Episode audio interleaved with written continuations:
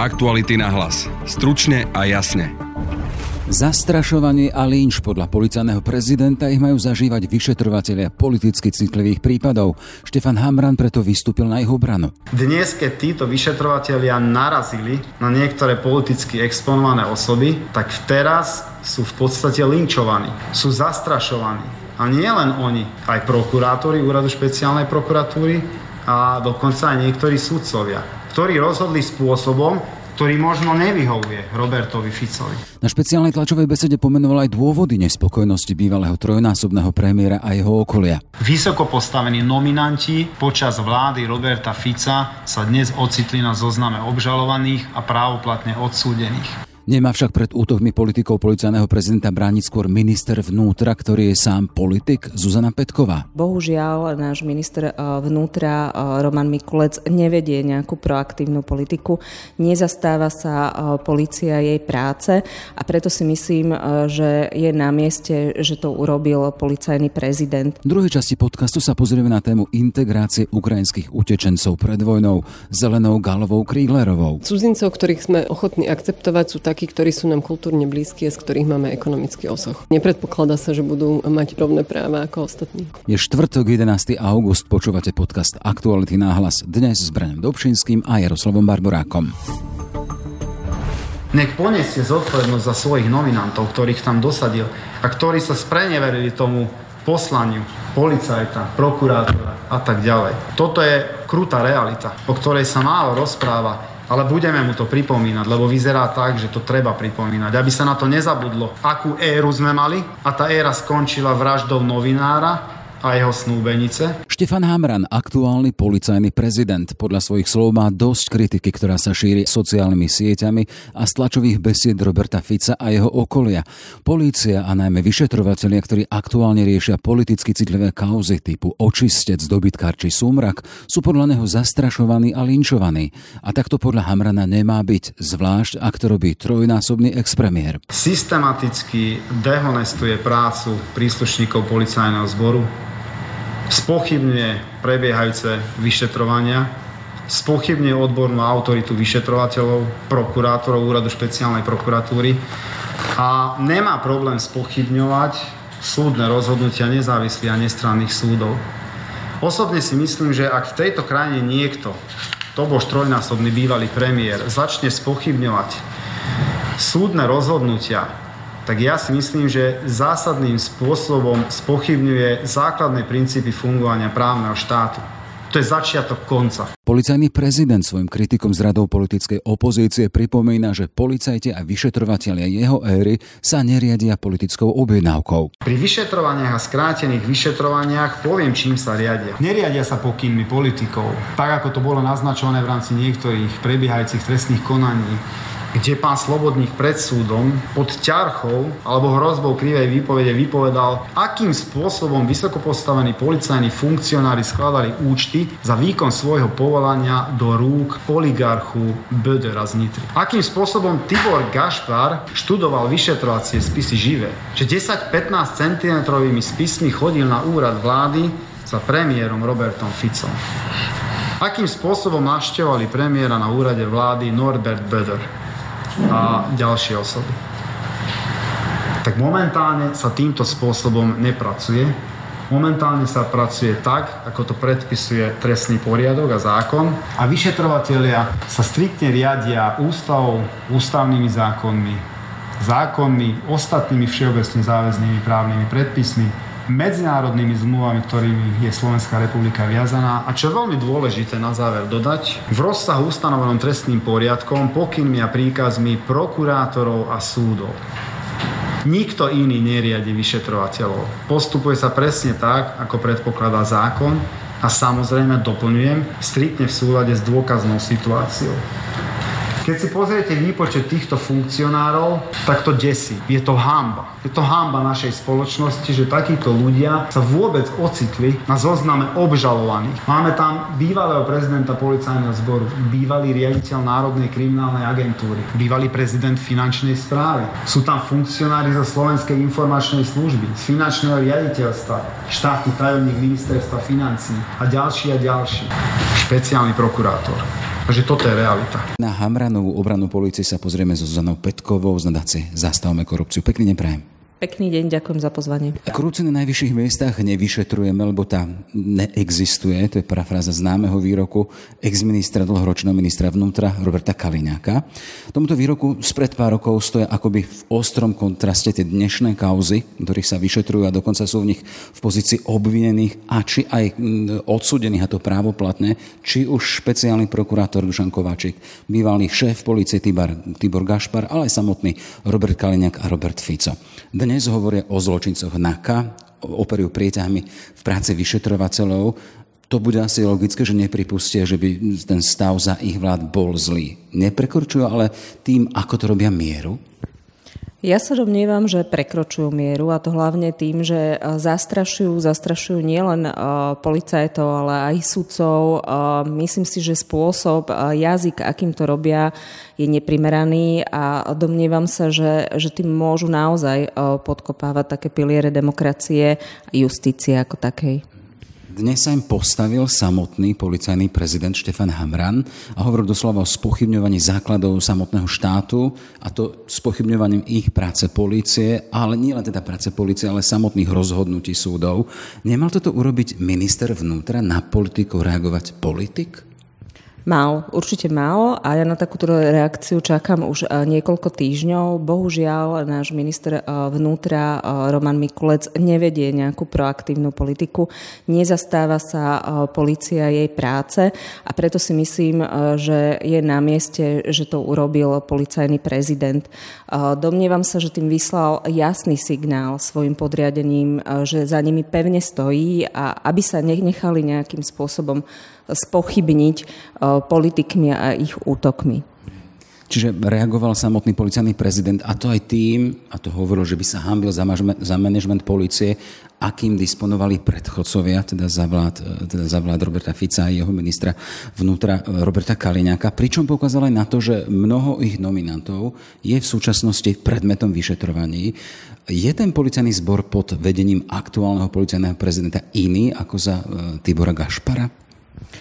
Policajný zbor má určite aj teraz veľa problémov, má naozaj nedostatok policajtov, tá dôvera stále nie je taká vysoká, ako by sme si predstavovali, ale je diametrálne odlišný. Minimálne ho už neriadi žiaden oligarcha.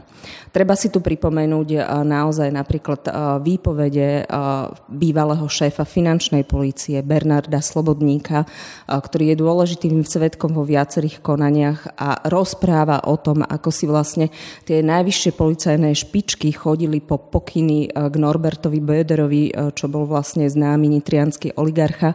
A že ani nie v podstate politici, ale e, títo vplyvní ľudia mali páky na políciu a vedeli zastaviť niektoré trestné stíhania a naopak vedeli účelovo nechať stíhať svojich nejakých protivníkov, či už z biznis oblasti alebo z politickej oblasti. Vieme, že dnes to povedal samotný policajný prezident, že dnes rozhodujem o svojich podriadených ja, nie politici. To deklaruje Štefan Hamran, ale inak by to nepovedal ani jeden z jeho predchodcov. V čom je iný? No, vidíme tu reálne výsledky vlastne tej policie, že uh, tá policia naozaj vyšetruje politikov naprieč politickým spektrom. To znamená, že bez ohľadu uh, na to, že či sú zo strany Smer alebo z koaličnej strany uh, stíhaný je poslanec Borgula zo Smer rodina, stíhaný bol Vladimír Pčolinský, ktorý bol dokonca šéfom SIS, nominantom Smer rodina, ale napríklad aj poslankyňa Kavecka, ktorá je z Olano, máme tu ministra vnútra z Olano a pani Kavecka bola tiež obvinená, bola vyšetrovaná v súvislosti so svojím postupom ako starostky. Čiže vidíme, že tá policia naozaj nerobí dnes rozdiely. Takže tuto tie, tie výsledky tej policie hovoria sami za seba. Sú tam ďalšie veľké kauzy, očistec, dobytkára, XY ďalších. Keby sa postavili do tej pozície možno Štefana, teda Roberta Kaliňáka, Tibora Gašpara, čím by operovali oni o svoj prospekt? Tak oni často spomínajú napríklad to, že sa za ich pôsobenia v podstate začali napríklad chytať páchatelia, páchatelia vraždy Jana Kuciaka, novinára Jana Kuciaka. Ale keď sa bavíte s tými vyšetrovateľami z týmu, máte pocit, že, že, tá, že ten výsledok sa podaril nie vďaka, ale napriek tým pomerom, ktoré v tej, v tej polícii vládli. Takže veľa tých výsledkov nemáme, pretože keď sa pozrieme, že napríklad aj známeho developera Bašternáka, ktorý bol blízky Smeru, ten bol síce právoplatne odsúdený a vyšetrovala ho ešte bývalá policia, ale až potom, čo na to tlačili novinári. Prvýkrát bolo to trestné oznámenie odmietnuté, celá kauza sa nevyšetrovala. Takisto sú to daňové kauzy Mariana Kočnera, ktoré sú dnes mnohé už pred súdom. Tiež sa vlastne otvorili až po tom, čo na, nich, na tú jednu z nich napríklad upozornil Jan Kuciak a mnohé ďalšie prípady. Takže veľmi sa nemáme čím chváliť. Keď si spomenieme na to, na tlačovky, kde bývalý policajný prezident Tibor Gašpar hovoril o úspechoch v boji proti korupcii, tak tam išlo o o pár fliaž, alebo ja neviem, 100 eurovky, 100 eurovky lekárom. Neboli to žiadne veľké korupčné kauzy. Témou týchto dní a obsahom tej vojny Roberta Fica a jeho ľudí a súčasnej policie sú aj prieťahy v konaniach. Aj dnes to hovoril. Štefan Hamran dnes namietal, že o prieťahoch majú rozhodovať dozoroví prokurátori, nie generálny prokurátor. Vy ste v nadácii len v horizonte hodín publikovali v text, ktorom ste konštatovali rozdielný meter generálnej prokuratúry pri vyhodnocovaní sťažnosti. Tu sa chcem spýtať, komu pomáhajú tie prieťahy a kto z nich nakoniec bude ťažiť? Tie prieťahy nepochybne napomáhajú tým, ktorí spochybňujú eh, postupy polície, spochybňujú aktuálne vyšetrovania veľkých káuz. Eh, samozrejme vlastne sú v neprospech obvinených. Eh, my sme upozorňovali hlavne na to a myslím si, že aj dnes policajný prezident na to upozorňoval, že ako keby tá generálna prokuratúra nemala jasno v tom, že kde to sú prieťahy a kde už nie. Videli sme, že konštatovala prieťahy výťahy eh, pri vyšetrovaní eh, kauzy alebo rozhodovaní o stiažnosti Roberta Fica a jeho spoluobvinených, ale v podobnej veci pre, za rovna, rovnako pomaly konala. E, išlo o vec, na ktorú sme upozornili my, o tzv. Polit, e, poľovnícku chatu. Je to práve tá chata, kde nahrali Roberta Fica a Roberta Kaliňáka a ďalších a e, tam je obvinený vyšetrovateľ, ktorý dal odpočúvať túto chatu pán Juhás o jeho stiažnosti. Rozhodovala generálna prokuratúra a kým sme na to neupozornili my, tak v zásade tie prieťahy tam boli. Až po našom upozornení generálna prokuratúra skonštatovala, že, že sa rozhoduje neumerne dlho a že teda má sa o stiažnosti rozhodnúť i hneď. Čiže je tam ako keby taký dvojaký meter a taká neistota aj tých obvinených, ale aj policie, a ako majú konať a v akom časovom horizonte je to ešte prípustné a kedy to už sú prieťahy. Čiže aktuálne sa bavíme v podstate v takej e, vyslovenej obrane Štefana Havrana e, za svoju policiu, za policiu pod jeho vedením. E, ako vidíte výsledok? Predsa len sme v neistej politickej situácii, keď aj policajný prezident je produktom politikov, skloňujú sa predčasné voľby, skloňujú sa menšinová vláda. Koľko času ešte má tento manažment tejto policie na to, aby urobili svoju prácu? Ja si myslím, že policajný prezident dnes jasne vyslal taký signál, že policia neuhne a bude pokračovať, ja si myslím, že je to dobre, rovnakým tempom ako, ako doteraz pri vyšetrovaní korupcie na najvyšších miestach.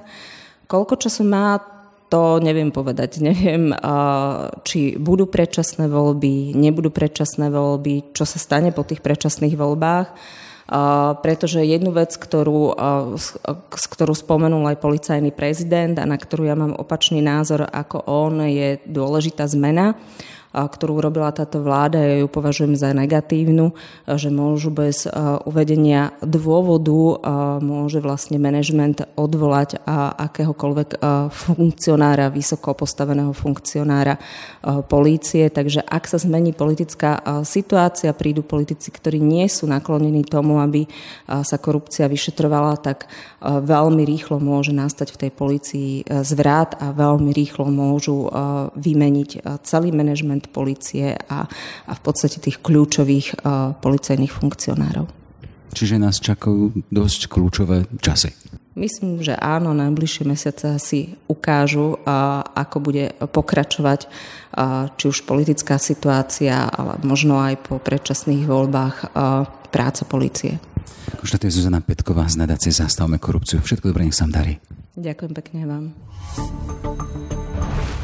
Takou aktivitou, ktorej sa venujete, je vlastne aj si odporúčania pre integráciu ukrajinských utečencov na Slovensku. Mám na mysli takú tú hlbšiu integráciu, nie je tu niekoľko mesačnú, že prechodný pobyt, kým prehrmí vojna, ale proste sestričky, lekári, pracovníci, ktorí tu sa usadia a budú tu chcieť žiť. Aj o týchto témach sa budem rozprávať so šéfkou Centra pre výskum etnicity a kultúry Elenou Kriglerovou. Dobrý deň. Dobrý deň, ďakujem za pozvanie. Čo sú také tie kľúčové zistenia z toho, čomu ste sa venovali, že by sme mali urobiť, alebo bolo by dobré, aby sme urobili? Dôležité je, aby sme pochopili, že napriek tomu, že vojna sa niekedy skončí a títo ľudia majú stále silný pocit, že sa chcú vrátiť domov, tak mnohí z nich tu zostanú z rôznych dôvodov. A potrebujeme kvôli sociálnej súdržnosti, kvôli tomu, aby sme tu spolu dokázali žiť, tak je pre nás, ako pre príjmajúcu krajinu, ale aj pre samotných ľudí, ktorí tu zostanú žiť, veľmi dôležité, aby boli do tej spoločnosti zapojení. Čiže na jednej strane je veľmi dôležité, aby deti chodili do škôl, aby školy dostávali veľmi dobrú podporu na vzdelávanie týchto detí, jazykovú, interkultúrnu, obsahovú, čo sa veľmi nedieje momentálne. No, vás preruším, my tu máme inklúziu, ani tá sa nedieje a to sú naše zvláštne deti. Áno, no veď presne, ale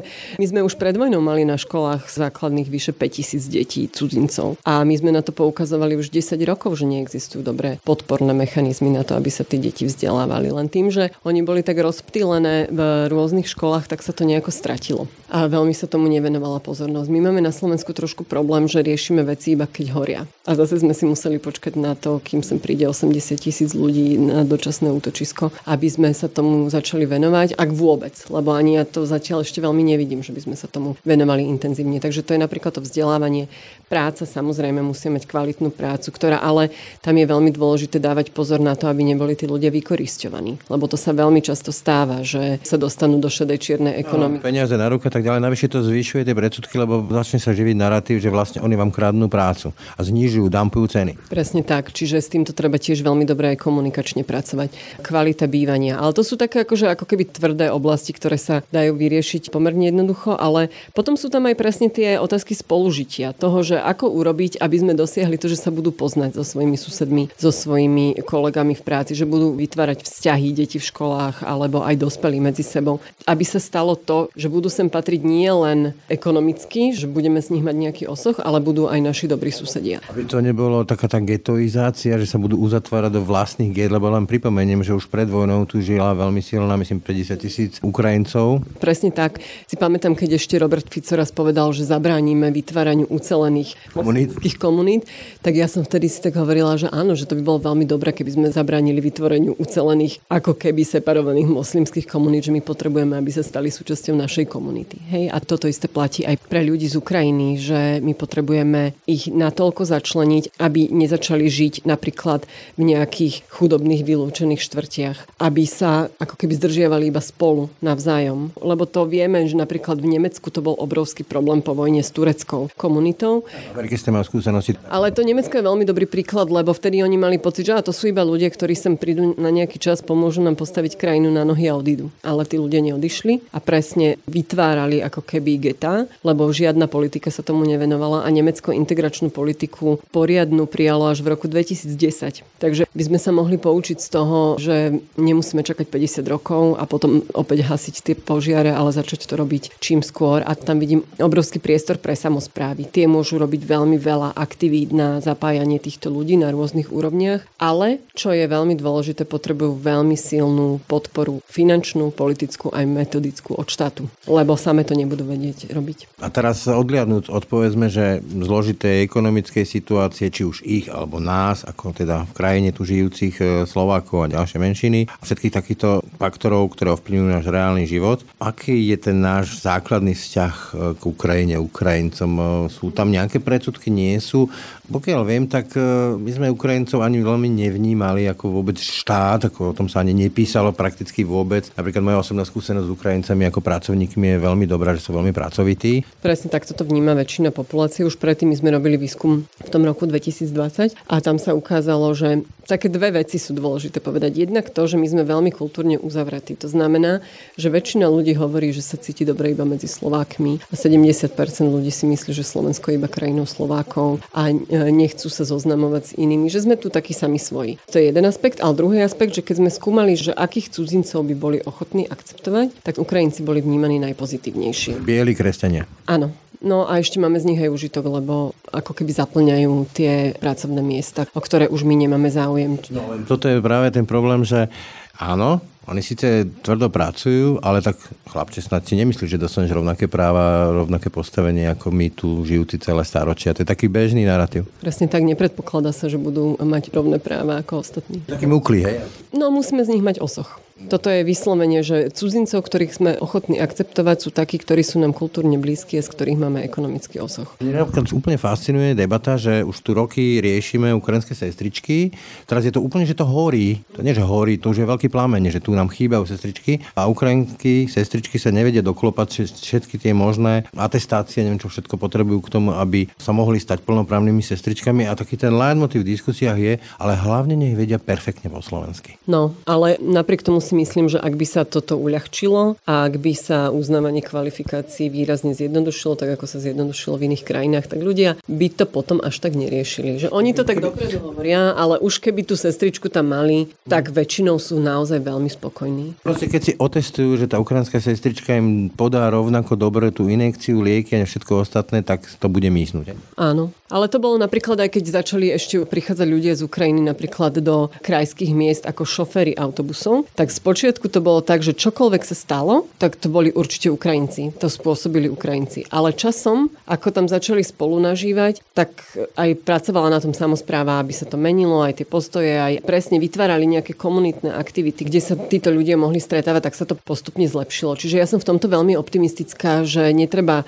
rovno hádzať flintu do žita, že nepôjde nám to spolu, len naozaj potrebujeme. A to sme aj videli teraz e, na začiatku vojny, že tá solidarita bola naozaj bezprecedentná. Keď si, masová. Keď si pamätáte rok 2015, tak ja keď som ho, robila nejaké rozhovory na tému práve utečencov zo Sýrie, tak všetci kričali, že tak si ich zober domov. A to si pamätáme, že to sa bežne používalo. Teraz si ich naozaj ľudia hromadne brali domov a ukázalo sa, že naozaj tá solidarita vie byť veľmi, veľmi silná. Len tam je potom veľmi, veľmi dôležité, čo s tým urobia politici ďalej. Okrem politikov mi ešte nápada, použili ste nehač flintu do žita, ja to parodujem slovem Michala Satmáriho, nehač flintu do žida. Čo urobia tie precedensy negatívne a napríklad teraz aktuálne bol tu prípad na nejakom internáte, že nejaký Ukrajinec zavraždil nejakú svoju priateľku alebo kto to bol, študentku, nechcem to rozpitovať, ale to sú presne také tie iskrečky, ktoré môžu zapaliť plamen, že aha, tak takíto sú tí Ukrajinci. To sú presne potom títo extrémisti rôzni, ktorí okamžite to začnú zneužívať použijú to na e, rôzne dezinformačné svoje aktivity. Tam je potom kľúčové, ako sa k tomu postaví spoločnosť, ako sa k tomu postaví škola, kde sa to stalo, ako to odkomunikuje, ako sa tieto veci komunikujú. Ako to teda hasiť? Dať preč z toho tú etnicitu tomto prípade sa stalo, že študent zabil študentku. A je v princípe úplne jedno, že akú mali národnosť alebo z akej boli krajiny. Nebol to špecifický typ zločinu pre nejakú špecifickú kultúru. Jednoducho bol to zločin človeka voči človeku. Ja si pamätám, keď sme robili výskum s mladými ľuďmi, tak napríklad mňa veľmi prekvapilo, že boli citliví na to, že keď sme sa bavili o tom, že či tu cudzinci môžu niekoho ohrozovať, tak veľmi veľa z nich povedalo, že ale ako môžeme my ohroziť cudzincov, že my sa k ním správame často veľmi rasisticky. My sa, oni bývajú obeťami rôznych verbálnych alebo fyzických útokov a to sa priznám, že ma veľmi potešilo, že, že sami to otočili a že už majú taký väčší rozhľad aj títo mladí ľudia. Že vnímajú aj keby širší kontext tohto celého. Dobre, súčasťou toho kontextu je ale povedzme aj tá druhá strana, to znamená tí samotní Ukrajinci. A keď sa vrátim k tým e, tureckým getám e, v Nemecku, tak aj Ukrajinci prichádzajú s nejakou svojou kultúrou. Dnes to nie je veľmi populárna téma, malo sa o nej hovorí, ale vieme, ako vyzerá naša spoločnosť. E, bigotne, a tak ďalej. Ukrajina ešte ďalej v tomto. Je tam antisemitizmus, sú tam náboženské presudky, protirómske, protipolské, napríklad veľmi je to mačistická kultúra, teda že muž a žena svoje role a podobne. LGBT už ani nespomínam. V tomto sú oveľa konzervatívnejšie ako my. Ja stále hovorím o tom, že treba používať taký koncept, že prísna láska. Že vytvoriť e, všetky možné nástroje na to, aby sa tí ľudia mohli začleniť, ale zároveň od nich vyžadovať veľmi prísne dodržiavanie istých pravidel. Nepísaných našich spoločenských. Písaných aj nepísaných a pomôcť im aby ich mohli, lebo oni niekedy nevedia, že aké tie pravidla sú. Čiže pomôcť im zistiť, aké sú, vyžadovať ich dodržiavanie, to je veľmi dôležité, ale zároveň ich musíme dodržiavať aj my. Ja poviem taký konkrétny príklad. Mala tu byť nejaká demonstrácia. Na tej demonstrácii proste človek, ktorý e, tam e, to organizoval, mal tú ukrajinskú vlajočku, mal tam ešte vlajočku dúhovú. A Ukrajincom niektorým sa to nepáčilo, že toto tam nepatrí. Čo s tým? Lebo keď tu chceme budovať akože spoločensky priateľnú atmosféru a tolerantnú spoločnosť, tak e, by sme to mali vyžadovať snáď od každého. Áno, som to povedala pred chvíľou presne. V tomto si myslím, že to najviac tým ľuďom pomôže, keď sú veľmi jasne zadefinované pravidlá. Len je to veľký problém na Slovensku, keď my sme krajina, ktorá to sama nedodržiava a vyžadovali by sme to od nich. To bolo presne také ako, ako s tými moslimami, že veľmi často politici hovorili, že tam ženy nemajú tie isté práva a že sú utláčané, čo je do veľkej miery pravda, ale z pozície krajiny, kde my tie práva, že nám tiež upierame, možno nie v takej miere, tak veľmi ťažko sa to vyžaduje. Čiže najprv by sme si to mali upratať sami u seba a vyžadovať to naozaj od každého, či už Slovaka alebo, alebo Ukrajinca. Len ja neviem, že či my tu máme konsenzus, že tento rešpekt a rovnosť sú našimi hodnotami v tejto krajine. Ja sa bojím, že skôr naopak. Neobávate sa toho, že blížia sa voľby, že napríklad práve z Ukrajincov sa môžu stať e, téma, že to bude taký terč že Tomio Okamura v Česku zneužívajú sociálny systém, parazitu, veď čo nebojujú doma, keď sú takí hrdinovia a neviem čo všetko. Jednoducho sú takí, na ktorých sa dá ukázať prstom. Očakávam, že sa to stane a som o tom dokonca presvedčená. O to je dôležitejšia rola médií, potom tých mainstreamových tradičných politických strán, ako budú rámcovať túto tému a aj nás všetkých ostatných. Čiže určite to bude, lebo vy vyrobíte nepriateľa z kohokoľvek. Vidíme to 30 rokov na Slovensku. Sme išli cez Maďarov, Židov, Rómov, LGBTI komunita vždy a okolo nejakých volieb sa vždy vytvorí nejaký nepriateľ. A je pokojne možné, že teraz to budú ľudia z Ukrajiny. Treba na to myslieť a dávať si na to pozor. Myslíte si, že ten mainstream napríklad na tej politickej scéne bude ochotný sa do toho vložiť na strane toho, že tak toto nie? Neviem, neviem, veľmi v to dúfam, lebo, lebo ak chceme tú krajinu začať sceľovať, tak nič iné nám nezostáva, ale nie som o tom akože hlboko presvedčená. Dlhodobo venujete práve výskumu takýchto rôznych našich e, fóbií a neznášanlivostí, nazveme to takto. Čím si vysvetľujete to, ako nedávno som teda robil rozhovor s Michalom Vašeckom, sociológom, že sme tak neuveriteľne uzavretá spoločnosť, vychádza to z tých e, ostatných barometrov, že neveríme Európskej únii, neveríme parlamentnej demokracii, liberálnej demokracii, nechceme rozširovanie Európskej únie, proste nič nám nie je dobré a všetko, čo je trošku iné, je nám podozrivé. Prečo je to tak? Však to sú najhoršie výsledky v rámci EU, Európskej únie. Prečo? Myslím, že sme stále veľmi uzavretí sami do seba, nedívame sa von, necestujeme von, nevidíme rozmanitosť, ktorú tu máme. My máme uznaných 13 národnostných menšín. Stále si myslíme, že Slovensko je krajina Slovákov. Máme tu 150 tisíc a plus teraz 80 tisíc Ukrajincov, čiže cudzincov. Nevidíme to, nevnímame stále sa ako keby iba hľadíme do seba a podľa mňa máme aj veľmi nízke sebavedomie ako krajina. Že je to taký strach, že niekto iný v niečom môže byť lepší ako my, že nám niečo ukradne, tak povediac, hodnotovo, vecne, myšlienkovo? Poviem vám taký veľmi pekný príklad, keď raz sme pracovali so samozprávami na tom, aby vytvorili si nejaké dobré nástroje integrácie cudzincov. A aj sme to vymysleli, aj to bolo celé dobré. A jedno malé okresné mesto to už aj išlo prijať, ale obecné zastupiteľstvo to odmietlo, lebo povedali, že potom, keď my budeme takí dobrí v tomto, tak nám sem všetci prídu. Všetci budú chcieť byť u nás. Čo mi prišlo veľmi také symptomatické pre túto krajinu, že radšej do ničoho ako keby nebrnkajme, lebo potom možno budeme musieť aj niečo naviac robiť a bude to mať nejakú zodpovednosť a bude to stať čas. Radšej buďme takí ako doteraz sami svoji. Vy ste spomínali, že stále také presvedčenie, že Slovensko, krajinka pod Tatrami, sami Slovak tu žije. Hoci vieme, že to tak nie je, že máme tu obrovskú maďarskú menšinu a ďalšie. Príde sem nejaká fabrika a teraz investuje tu niekto a my povieme, aký otročíme v tej fabrike. Prečo sa tak strašne klameme? Neviem. Už aj veda zlyháva? Ťažko sa to skúma, no. je to podľa mňa veľmi hlboké, neviem, neviem. Ako to vysvetľujete pocitovo, že proste popierame realitu veľakrát? Myslím si, že že nám chýba aj taká vzájomná podpora. Aj to vzdelávanie, to už je také kliše, ale si zoberte, ako vyzerajú školy. Tam tiež nevidíte žiadnu rozmanitosť. Tam tiež nevidíte, že sa podporujú rôzne skupiny. Máme tu stále školy, ktoré majú oddelené vchody pre rómske a nerómske deti a navzájom sú zamknuté. Potrebujeme ako keby preťať tento začarovaný kruh a ja sa priznám, že ja už neviem, že z ktorej strany. Preto stále hovorím o tej lokálnej úrovni, o tých samozprávach. Len to potom závisí, že ak je starosta rasista, tak tam nič nepretnete. To môže byť 1200 malých Slovensiek. Je to tak, no. Je to tak. Toľko Elena Kriglerová. Ďakujem za rozhovor. Ďakujem veľmi pekne aj ja. My potrebujeme ich natoľko začleniť, aby nezačali žiť napríklad v nejakých chudobných vylúčených štvrtiach, aby sa ako keby zdržiavali iba spolu navzájom. Lebo to vieme, že napríklad v Nemecku to bol obrovský problém po vojne s tureckou komunitou a tam vidím obrovský priestor pre samozprávy. Tie môžu robiť veľmi veľa aktivít na zapájanie týchto ľudí na rôznych úrovniach, ale čo je veľmi dôležité, potrebujú veľmi silnú podporu finančnú, politickú aj metodickú od štátu, lebo same to nebudú vedieť robiť. Aktuality na hlas. Stručne a jasne. Sme v závere. Za pozornosť ďakujú Brane Dobšinský a Jaroslav Barborák. Aktuality na hlas. Stručne a jasne.